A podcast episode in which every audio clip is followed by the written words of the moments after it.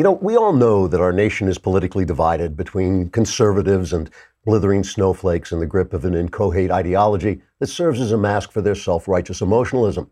But when someone tries to hijack our national political conversation with violence, all Americans of goodwill come together to blame the other side.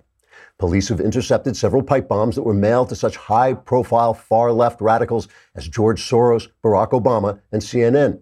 The bombs came with a return address of Democrat Congresswoman and General Screechy Pants Debbie Wasserman Schultz. Now, of course, the police are searching for the culprit, but far be it from our elite political commentators to wait around for some working class flatfoot to root out the actual doer before they start pontificating on how their political opponents are in some way to blame. Left wing Professor Ludwig von Oefel, for instance, took time off from teaching his class on advanced progressive ideology at Harvard to pen an essay for the academic journal Intellectual Currents, which read in part, quote, Orange man bad, orange man evil, orange man come and women weep and all the crops die. Racist orange man, racist Hitler, man is woman, black is white, white is bad, anti gay racist orange man, very white and bad, like Hitler unquote. On the right, there have been several attempts to demonstrate that the bomber is actually a left winger. One random Twitter guy, whose handle is one random Twitter guy, tweeted, quote, such an obvious false flag. The bomber is clearly a leftist trying to seem like a right winger so David Brock can convince Jack Dorsey to shut down conservative Twitter accounts, unquote. One random Twitter guy then pulled off his full face mask to reveal he actually was David Brock, pretending to be a right wing Twitter guy so he could convince Jack Dorsey to shut down conservative Twitter accounts. Meanwhile, in all the confusion, Debbie Wasserman Schultz has escaped. Trigger warning I'm Andrew Klavan, and this is The Andrew Klavan Show. I feel hunky dunky, life is tickety boo.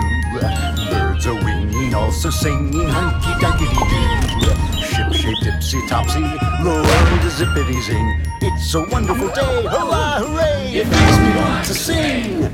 Oh, hurrah, hooray! Oh, hooray, hurrah! Okay, we have the smart and beautiful roaming millennial here. She's going to talk to us in the second half of the show. Uh, she may want Megyn Kelly's spot. Megyn Kelly was has now been canned. They're, I'm sure they're pretending it was about that thing, the blackface thing, but it was because her ratings aren't any good. She's going to walk away with tens of millions of dollars. So I'm not sorry, but I am so sick. I am so sick of the apology game. I really am. I'm so sick of the left declaring what we can and can't say, and what it's a teachable moment because we all have to be taught to sit, think what they think and say what they say. I think it's it's rotten, and I think it's rotten that they pretended to fire her for that when obviously that's not what it's all about.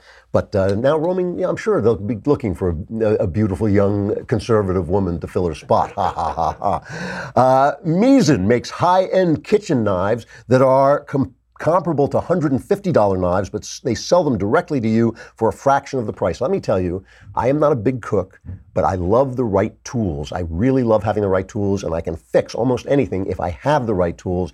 And when I do cook, because I make my own lunch and I make omelets and stuff like that, I love these knives. They are so good. Everybody who's come to the house and used them has immediately commented on them. Hey, great knife. And just like any other job, having the right tools can make all the difference.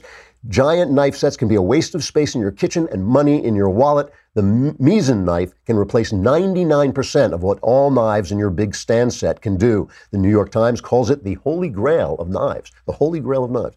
And you get free sharpening for life. And I've tried this. I really like it. Cooking is faster, easier, actually more fun with it. And now you can also join in the fun in your kitchen. My listeners will receive a free paring knife, which I also got, which is also terrific, when you purchase their chef's knife simply by going to misen.co slash Andrew. That's a $35 value for free. That's M-I-S-E-N dot C-O slash Andrew and start cooking sharp. Get it? Cooking. all right, you know every every uh, civilization has basic stories that are the prop of the civilization. Uh, ours obviously would include the signing of the uh, Constitution, the signing of the Declaration, the um, you know Jesus's resurrection, all these things that are our basic stories. And of course, one that I tell frequently is the one about Socrates when his friend uh, went the obviously the Greek philosopher, his friend went to the oracle at Delphi and asked, Is there any man wiser than Socrates? Is anyone wiser than Socrates? And the oracle at Delphi said no. And Socrates was baffled because he knew he knew nothing.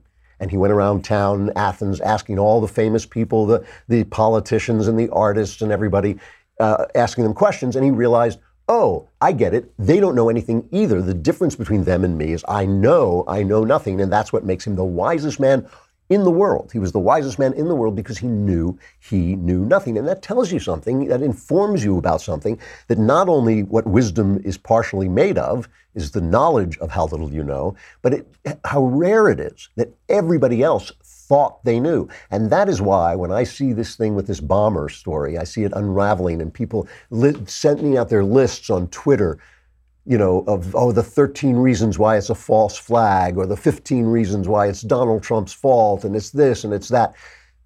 You don't know.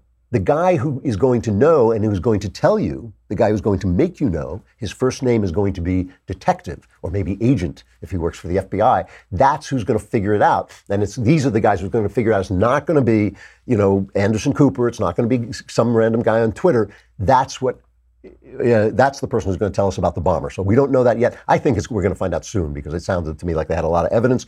I hope so. I think the guy should be put away.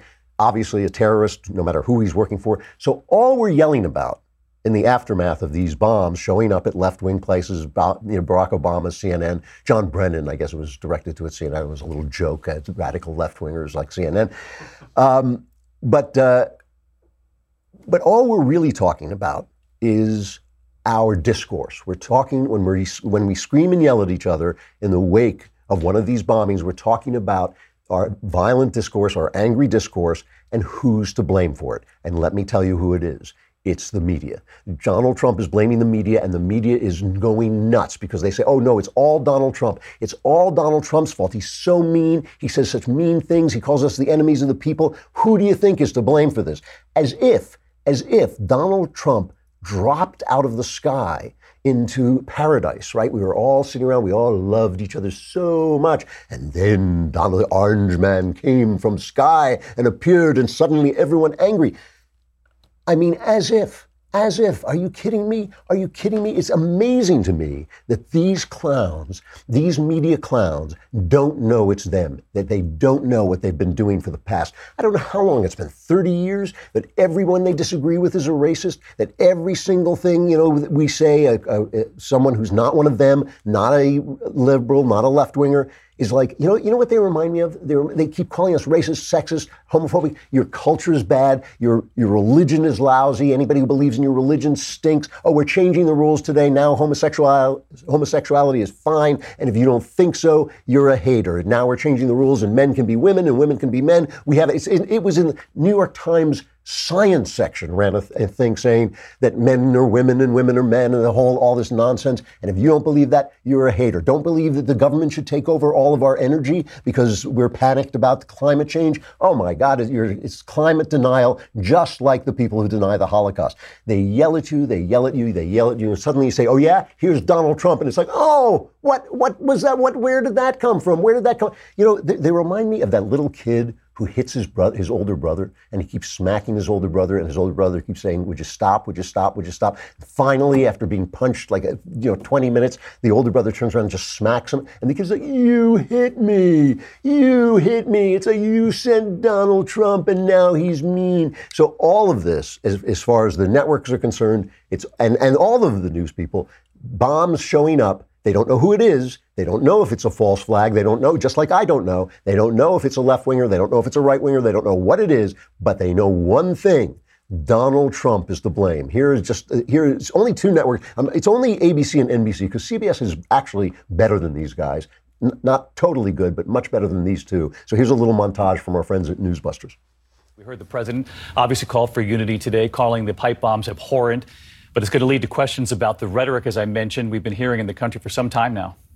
Uh, David, and the White House is already facing those questions here tonight. And again, that is because of what happened today. All of the targets are people that the president regularly attacks himself. Now, there is discussion among some sources about whether he might want to tone it down in the wake of what happened today. But all of the consensus says that no one speaks for Donald Trump except Donald Trump himself. The question now, with less than two weeks to go in these midterms, Will he take his own advice and heed this call for unity? Tonight, while the FBI hunts down whoever sent these bombs and their motives remain unknown, no matter who sent them, there are growing calls to turn down the heated political rhetoric before someone gets hurt. The head of CNN, Jeff Zucker, blasting the White House and the president late today. While there are no answers yet on what led to today's incidents, President Trump has the biggest megaphone, and there are growing questions about how he is using it. You know, I want to talk for a minute about this word unity. We're calling for unity. Donald Trump yesterday called for unity. We don't need unity. Why should we have unity? We don't agree on anything. Why should we have unity? We don't have to have unity. We just have to have unity on one thing that we're allowed to disagree and we should be treated fairly as we disagree. That's the only thing we have to be unified about. The only thing we have to be unified about is that this is a these are political conversations. They get passionate, but we're not going to attack each other physically. We're not going to call each other names. We're not going to be uh, rude and uncivil. That's the only thing we need unity about. I don't want everybody to come together. I hate when they talk about bipartisanship. How can I be bipartisan with somebody I disagree with? We can compromise with each other. We can come to agreements. We can make political arrangements that we have to make because people have power and we you know, we have power and they have power. All that's fine. The only thing we have to have unity about is that we're not going to kill each other. So who is it, again, who's chasing people out of restaurants? Who is it that's been, you know, it, Donald Trump was not president when Ben Shapiro was fighting off like mobs of people trying to keep him from speaking on college campuses. Donald Trump, there was no Donald Trump then, you know? I mean, they, they weren't, uh, that, that happened before Donald Trump. And by the way, and it was happening to other people too. It was happening to anybody in any class who stood up for himself, who said what he had to say. So all of that stuff predated Donald Trump. And were there any, can you name any conservative who shut down a left winger, who told a left winger he couldn't speak? You can't. You know, I, I'm even wondering, I, I don't want to get into conspiracies. I, I know there are bad people on both sides. I, that's, that goes without question. Uh, but that thing where they were shouting at uh, Nancy Pelosi the other day, and I said, well, that's wrong too.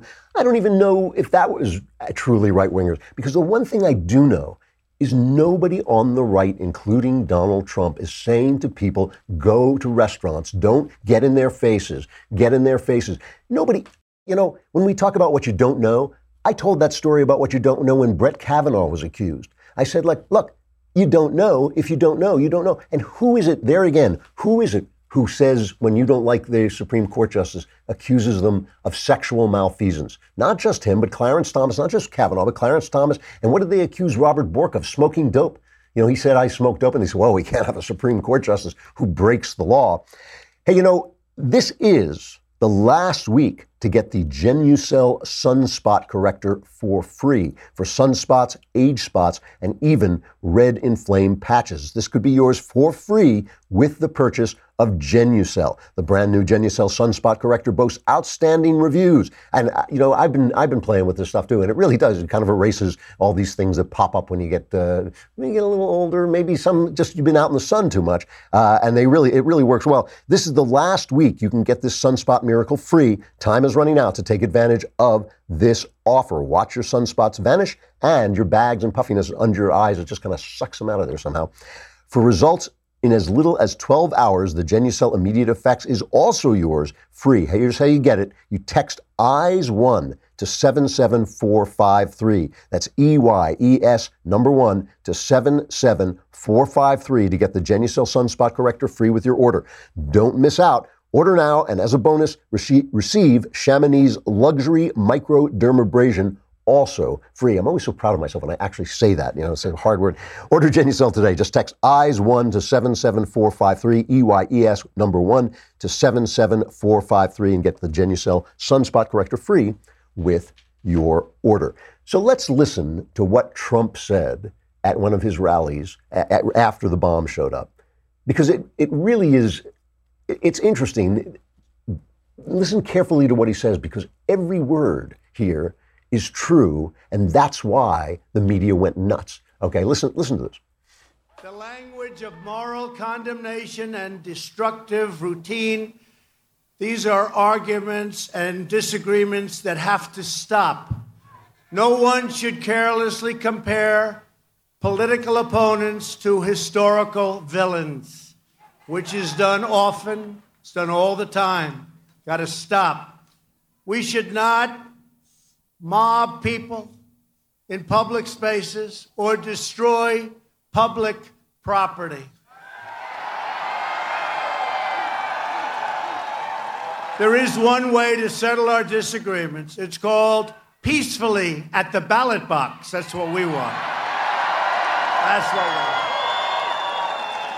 As part of a larger national effort to bridge our divides and bring people together, the media also has a responsibility to set a civil tone and to stop the endless hostility and constant negative and oftentimes false attacks and stories. Have to do it. So this drove the media nuts. Why? Because it's true. There's nothing, nothing that sets off the left like the truth. Nothing makes them crazier than the truth. It's like watching it's like watching bugs run around in a box. I mean, it's just the minute they hear the truth, they do not know where to go next. And of course, when he talks about he talks about putting politics in this moral framework. Who does that? Who does that? I mean, who says if you don't believe this, you are a bad person? It's not us. What we say to the left is that you're idiots, and they are. They're knuckleheads. Your stuff doesn't work. It's not right. It's not moral. It's not just. It's not achieving what you want to achieve. Sometimes, sometimes we want to achieve the same thing. Often we want to achieve the same thing. I'd like to make sure that everybody feels comfortable in America, that everybody's fine and everybody's happy. Sure, I don't think identity politics does it. I think it is a travesty. I think it's a monstrosity. I think it's racism. It's racism with a smiley face. But listen, I mean, I, I, the thing that baffles me with the press, it really does, because these are intelligent people. These aren't stupid people. You know, I mean, Anderson Cooper's not a dumb guy. That's not what it is. It's that they are just surrounded by themselves. They're like that thing, that new meme that they have, the non-playable character. I love that. Right, you know, in video games they have characters who don't get played, and they're just kind of faceless characters. So that's what they call the right now these NPCs, and that's what it is. They're surrounded by these NPCs who agree with them. So there's no one there to say, you know, calling someone racist is hate speech. Calling someone racist is the worst thing you can say to someone in America. And when someone agrees, disagrees with you, and you have, you know, Jim, look at me, I'm Jim Acosta, saying, oh, yeah, he said he's a nationalist because he cares about this country, but really he's a white nationalist, so he's a racist. Every word, they do that with every word. You're the one who is starting the fight. When somebody then smacks you, you can't just go, oh, you hit me, because you hit him first. So listen to Anderson Cooper. I'll, I'll talk about this in a minute. There's Anderson Cooper talking to uh, Jeff Zeleny about that speech what, that you just heard. President Trump, a former Secretary of State, and two ex presidents are, in his words, merely former high ranking government officials. He gave no names. Nothing to indicate he sees them as individual human beings and distinguished former public servants as two former presidents of the United States. He also made what appears to be a first attempt at something familiar, putting the perpetrator and victim on equal footing. He also made no mention either of the bombs sent to the offices right behind me here at CNN. Anderson, he also did not take responsibility at all for any of the heated rhetoric. Uh, tonight, you could hear him sort of spreading around the blame. Uh, you, you know, it's not his fault. It's yours. It's your fault. It is your fault. It is Anderson Cooper, the guy who called. Remember when the Tea Party started, and he branded them tea baggers. You know, some stupid sex thing he did with his boyfriend, and he called them tea baggers because they were ordinary people rising up against Barack Obama. How is that? How is that not the same rhetoric? How is that not the same rhetoric? Donald Trump is the man the American people sent to answer them, to answer them. His harsh, nasty way of talking resonates with those people because they've been listening to it from you, Anderson Cooper, for 30 years. That's why. That's why they sent him. And as for Roger Zeleny, he is, uh, Jeff Zeleny, he is the perfect example of the other side of this because it's not just what they say, it's also what they don't say. Let us forget this is one of my favorite clips of all in all of journalism. This is the young Jeff Zeleny as New York Times White House reporter before he was replaced by Clinton hanger-on Maggie Haberman. This is him asking the tough questions of President Barack Obama. Listen to this stuff. During these first 100 days, what has surprised you the most about this office, enchanted you the most about serving in this office, humbled you the most, and troubled you the most? Now, let me write this down. What has enchanted, first 100 days, it's three months of a presidency, that was his question. What has enchanted you? How come he hasn't asked Donald Trump that? Hey, Donald, hey, President the Donald, what's enchanted you about the presidency? Uh, you know, this is the other side of this. It is not just what they say, it's what they don't say. It's eight years eight years of lying about Barack Obama, about his competence, about the way he ran the government, about the scandals that went uncovered and unreported and unpushed. They would report them, they would say they were happening, but they wouldn't run them down the way they have run down this Russia scandal, which doesn't exist, which clearly is a fantasy. You know, that, uh, you know, Robert Mueller is doing the right thing by not coming out with his report until after the election. That's the right thing to do. But when they come out, remember, being a leftist means you never have to say you're sorry. You never have to go on like Megyn Kelly and say, oh, boo hoo, I'm sorry, and then get fired the next day because no apology is, is enough.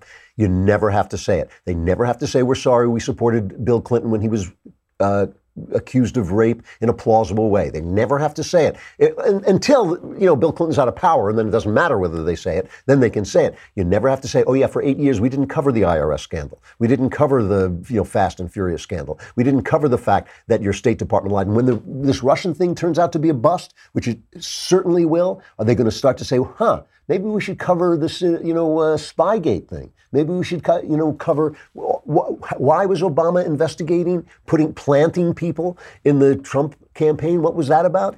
You never have to say it. Why? Because these clowns don't do their job. And if you know, you know, if you want to hear the media at work, all right, the New York Times, a former newspaper, in their uh, famous uh, book review over the weekend, they went out and solicited crime novelists to write what was going to happen next to Donald Trump.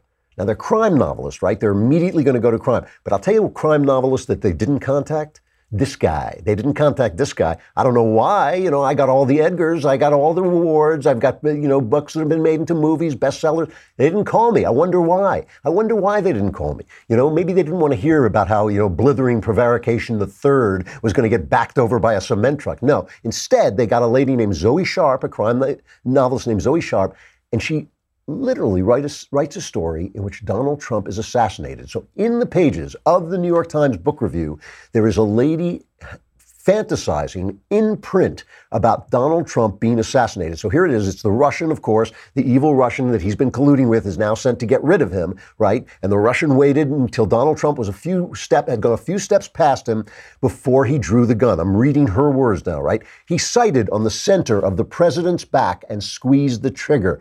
The Makarov pistol misfired. The Secret agent, Service agent at the president's shoulder heard the click, spun into a crouch. He registered the scene instantly, drawing his own weapon with razor edge reflexes. The Russian tasted failure. He closed his eyes and waited to pay the cost. It did not come. He opened his eyes. The Secret Service agent stood before him, presenting his Glock. But first, here, the agent said politely, use mine. Your media at work, ladies and gentlemen, fantasize. I mean, it's disgusting fantasizing in the pages of the book review about murdering the President of the United States, but it's his fault. It's his fault. The red, and this is the other thing. Again, they act, it's all different now because of Donald Trump. They act as if they didn't imagine George W. Bush being assassinated. They did. They did. There were artwork, movies, all kinds of things, pictures, you know, sent out uh, imagining George W. Bush, who also, remember, was literally Hitler. Hitler gets around. Hitler, you know, for a dead guy,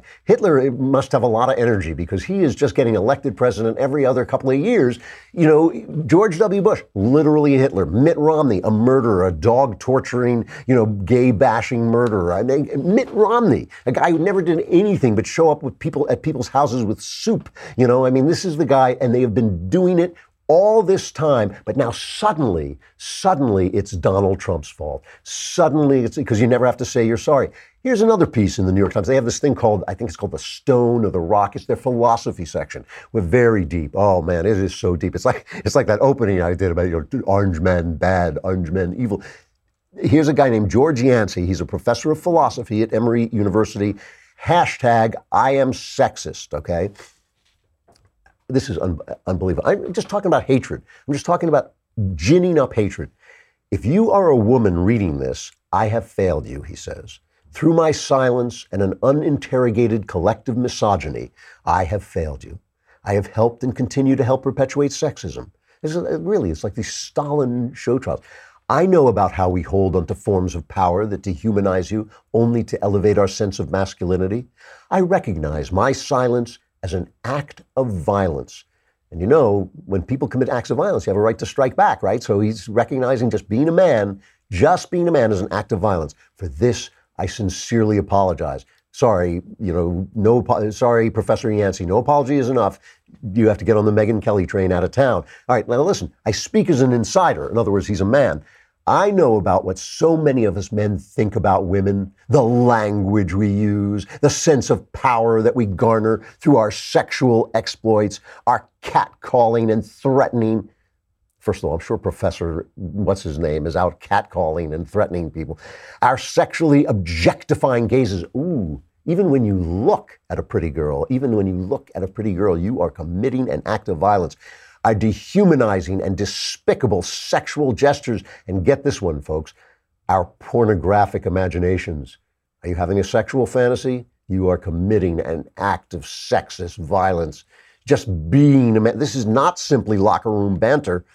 Well, yeah, it is. That's what he's describing, right? But a public display of unchecked bravado for which we often feel no shame. Well, he wants to put an end to that, right? This is your media. You stink. And, you know, this is your loving, caring, compassionate media.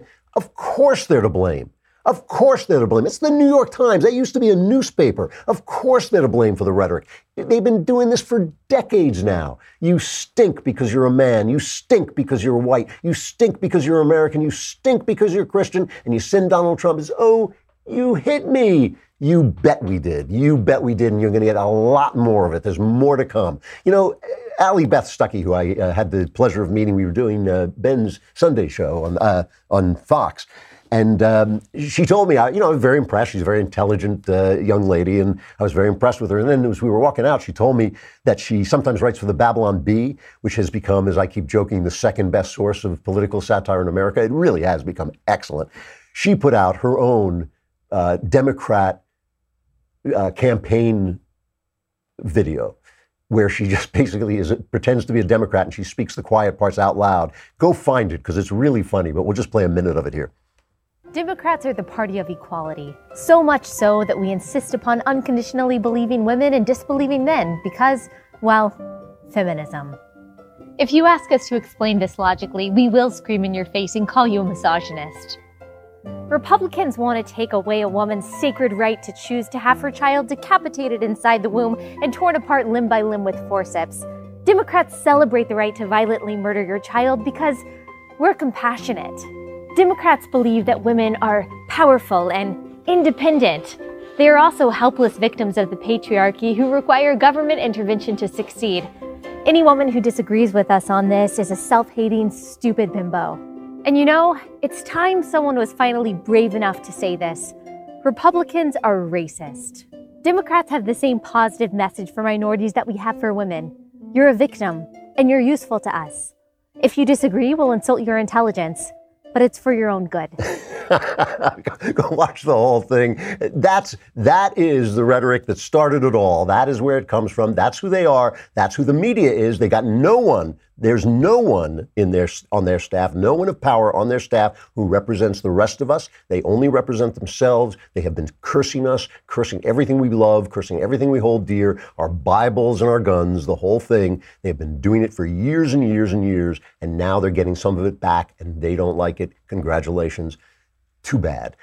We got Roaming Millennial coming up. We're going to uh, stay on here so you can watch, but that's no reason not to subscribe. In fact, it's all the more reason you should feel guilty and subscribe.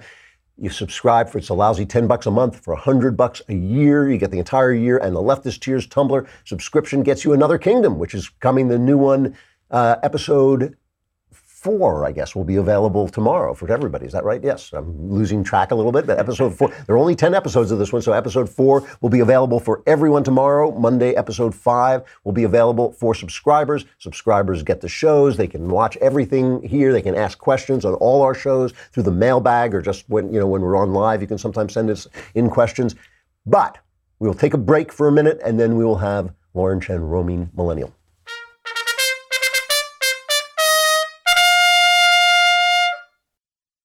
All right, roaming millennial, you know, is the star of her own popular YouTube channel and now the host of CRTV's Roaming Millennial Uncensored, where she discusses stories not covered anywhere else at the intersection of culture and politics. Lauren Chen, it's so nice to see you. Yeah, thank you so much for having me here. It's, it's a real pleasure. You're, you're down from Canada, right? You are a Canadian. Yes, I've made the very long trek down here to, I guess, Southern California, and you know, I'm loving the weather, but I, I don't know how you people in LA do it. Oh, like, Oh, man. I mean, the traffic, everything's expensive, just, gosh. It's it's a tough city. It is it is a tough city to love. I got to say, you know, the weather, as you say, the, the weather's beautiful. There are places where you can see them get beautiful views, but it's a tough town to love. I got Yeah, I mean, just from the airport, we, we uh, it was busy. Took a while to find an Uber. I was on the phone with a guy trying to find him, and someone else jumps into my Uber. It's like, yeah, I'm Lauren. You can go now. And I'm on the other line. Like, no, it's not me. She's trying to steal Wow. my Uber. Wow. Checking out of our hotel, um, someone had just put a random charge on my room. They spent like 70 bucks at the hotel bar, and I guess had just assigned a random new room number. And it's like,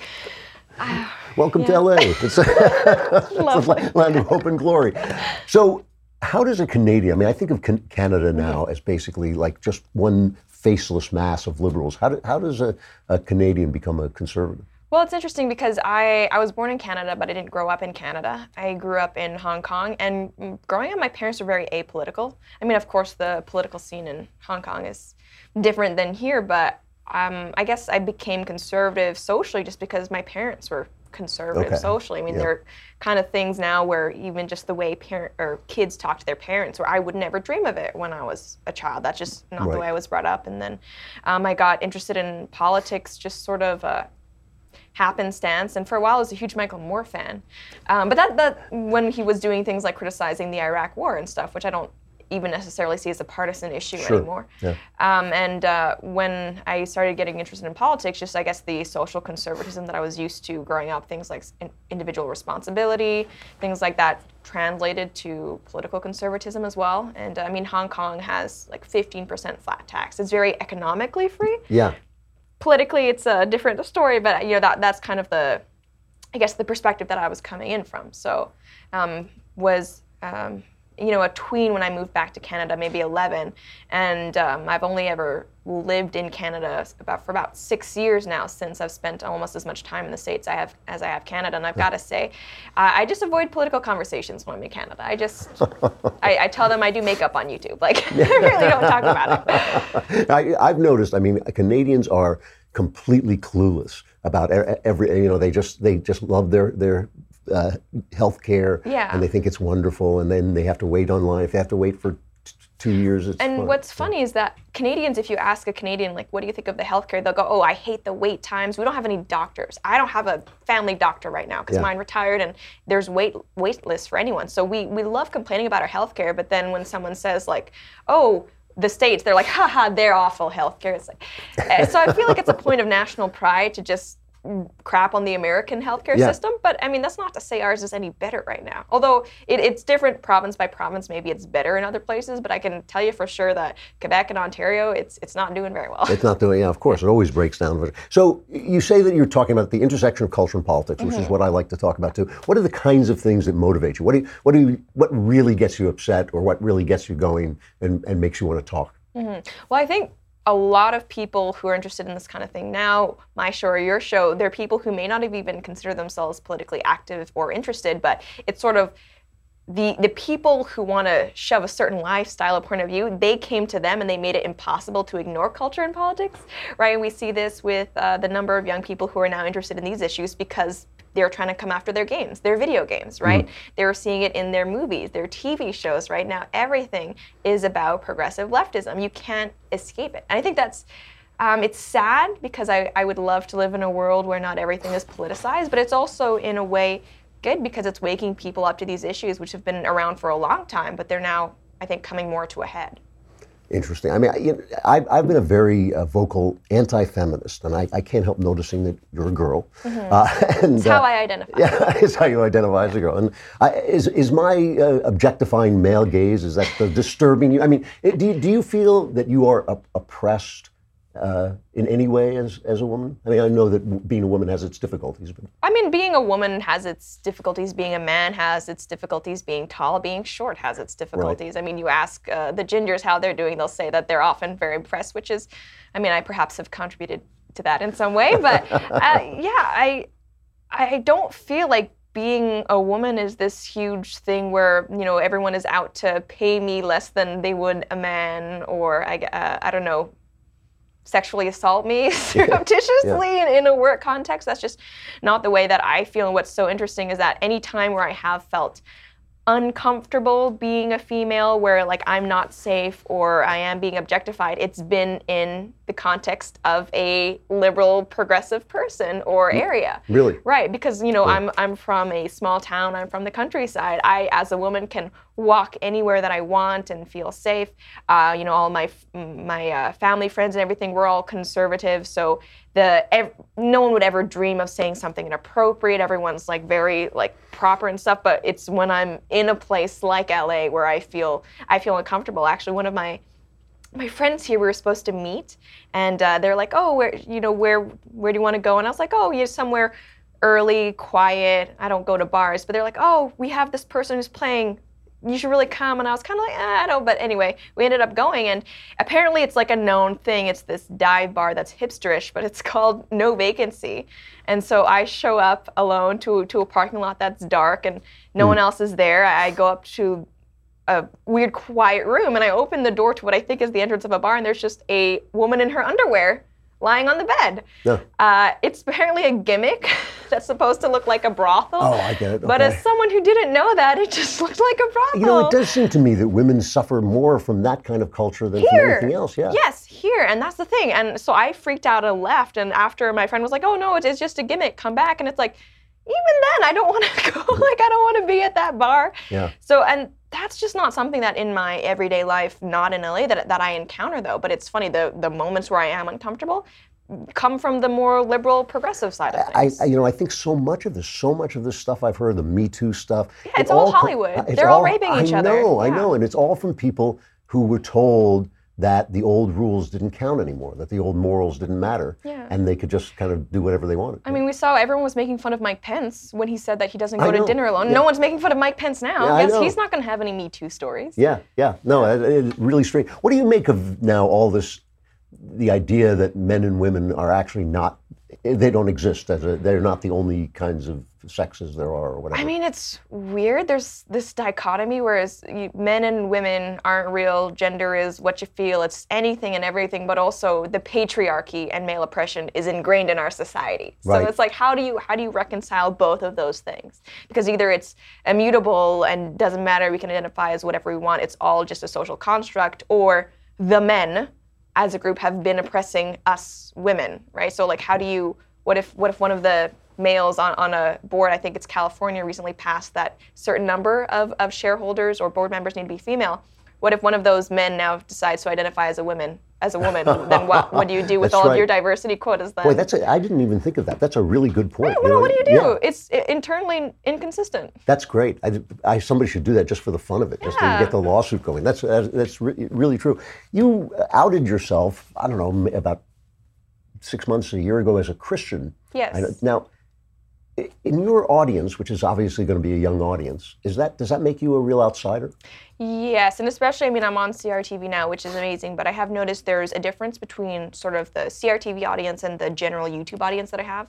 Um, the general YouTube audience that I have is they're, I would say, majority not Christians. Not Christian. Um, so that's really interesting for me, and especially on the show, we've started to talk more and more about Christianity. Michael Knowles, when I had him on, we discussed just entirely Christianity. And that's something that I'm, as I get older, the more I see that if we each had our own lives in check, maybe all this political stuff wouldn't matter. So I'm actually focusing more on stuff like Christianity because Yeah. I see it as more important. Uh, but I do notice that, you know, in the YouTube setting, I'm one of the only people who are who's talking about something like Christianity when it comes to social issues or political issues. And I recently went to this big YouTube convention of speakers who talk about politics on YouTube. I was literally the only Christian. I'm sorry, me and my fiance were the only Christians. So it's a it's a strange situation to be in. That that is. Do you get a lot? Do you get a lot of hate or just disagreement? I mean, there's, I think for the most part, it's mainly just disagreement. Um, people who are like, they disagree with me, and that's fine, would love to be able to talk to them about it because I didn't start out as a Christian. Um, I was kind of raised Christmas, Easter Catholic, but Uh-huh. then went through my angsty atheist period and then didn't become born again until later. Um, so I, I would love to talk to them about it. Um, most people are respectful, but you do have like the fedora tipping atheists. It's like, I, I, I don't know. Like, but did you know that that Christmas was actually pagan? It's like, oh, really? Tell me more about this. I, I hadn't heard of the entire Christ, like history uh, of Christianity, and yeah. Is there anything? Well, I, I two last questions. One is: Is there anything that feminism offers you that simple freedom doesn't offer you? Um, no, and that's I mean, not that I can think of right now. And actually, the the funny thing is that when it comes to things like feminism, to me, I, I appreciate freedom very much so, but that's not exclusive to feminism. I think it's actually the antithesis of feminism currently. But uh, I I think our our culture when it comes to gender relations needs to focus a little bit less on freedom when we're about working together, right? I mean, because so much of feminism now is like, you don't have to have a husband, you don't have to have children, like you're free not to do that. It's like you should be free not to do that, Sure. but maybe you sh- still should. So I think we need to focus a little bit more on that, which Yeah. maybe isn't conducive to social liberalism, but it's what makes people happy. It's what makes women most happy statistically. I, I can't help noticing that. I know. Yeah. Yeah. So, so my, my last question: Is there anything about Canada that is better than here? Um, You're allowed to say. I I'm. I'm in LA right now, so I'm just trying to like I mean, put the anything's better than mindset LA, outside okay, yeah. of LA. Um, we don't have the crime that you do. yeah.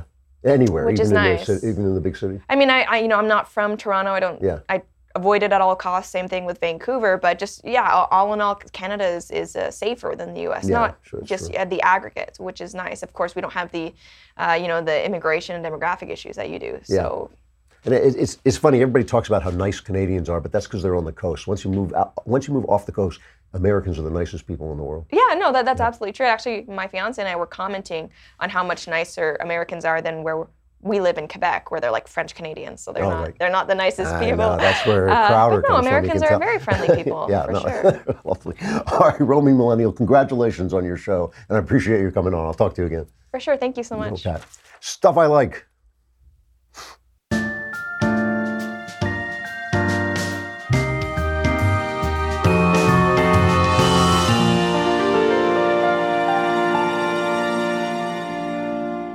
That was great. I want that to play whenever I walk into a room from now on. That was actually terrific. That was, uh, so we're coming up to Halloween. I think this will probably be the, my last Halloween stuff I like. I can't remember when. It must be six days from now. That's so. So this is probably my last Halloween stuff I like. To get you away, to wean you from this horrible stuff like Halloween movies, like you know people ripping each other to shreds and gutting each other. Where the only thing that's scary. Let me suggest one of the great ghost story writers, E.F. Benson like all great uh, ghost story writers, he was born in like 1867, so he was in that period, the pinnacle of, uh, of ghost stories, the great British ghost stories. Like almost all male ghost story writers, he was gay. I, I have no idea what that's about. It's like musical comedy, you know. Some some things for some reason, gay guys have the absolute superpower when it comes to writing ghost stories. His most famous story is called The Bus Conductor, and the minute you read it, you'll think, oh, you- you'll say, oh, I thought that was an urban folktale. It's the one where the guy wants to get on a bus, and the bus conductor says, I have room for one more. It's been made into a Twilight Zone episode. It's been made into everything. But the what, the story you should look up, and you can get it online, is called Room in the Tower by E.F. Benson. Really spooky. The first two or three pages are some of the spookiest stuff I've ever read, and then. Then go get the movie Dead of Night, 1945 from Ealing Studios in Britain. It is an anthology story, uh, anthology film of ghost stories, and it's uh, just it's it's terrific. It's not my favorite. My favorite movies, ghost story movies, are The Haunting and The Innocents, but this has some great stuff in it, including a story called uh, I think it's called The Hearse. Did I write it down? No, it's it's called something like the. Um, it's, it's, it's anyway. It's an adaptation of The Bus Conductor by E.F. Benson. So one, the, they're all famous ghost stories, but they're retold in another way. Dead of Night, really good. So here's the thing: I am going. Uh, I got to go to New York, and I'm going to come back here on Mondays. But my first show will be on Tuesday. So I'll go from Tuesday to Friday instead of Monday to Thursday. Be a slightly longer Klavanless weekend, I know. So God only knows what catastrophes will befall you, but you will have uh, another kingdom to keep you warm, and survivors can gather here on Tuesday. I'm Andrew Klavan. And this is The Andrew Klavan Show.